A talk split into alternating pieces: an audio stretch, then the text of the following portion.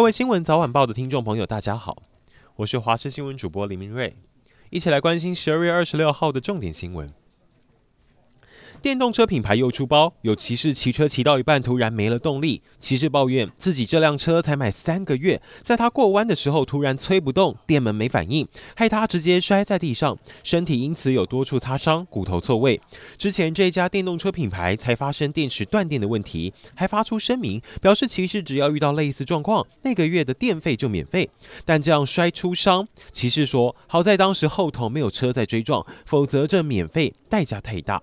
不过业 者现在初步调查，这样的肇事原因可能跟电池无关，还有待厘清。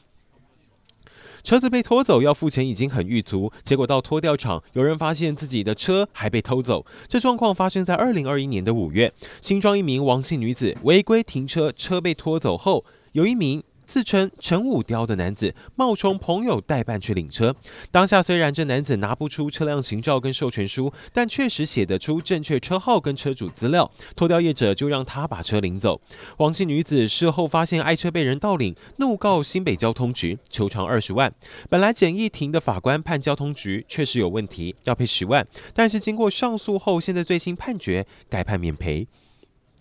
再过两个周末就要迎接二零二四大选投票的日子，现在最新民调，这份民调出来可以看到。现在是三强鼎立的状况。信传媒在上周六日抽样调查了一千零六十六人，赖清德支持度百分之二十九点五，侯友谊百分之二十二点七，柯文哲百分之二十七点八。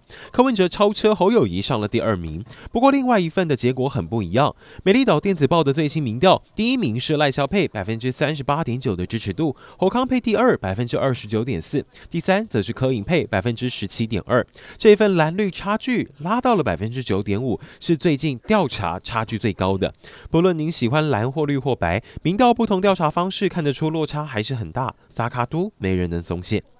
从国外回来，松山机场计程车要涨价了。之前疫情的关系，松山机场排班车辆从一千四百辆掉到现在剩下三百辆。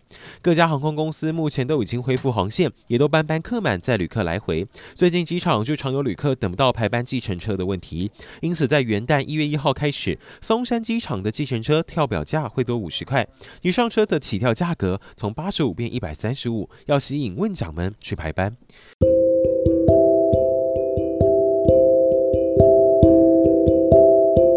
以上就是今天的重点新闻，非常感谢您的收听。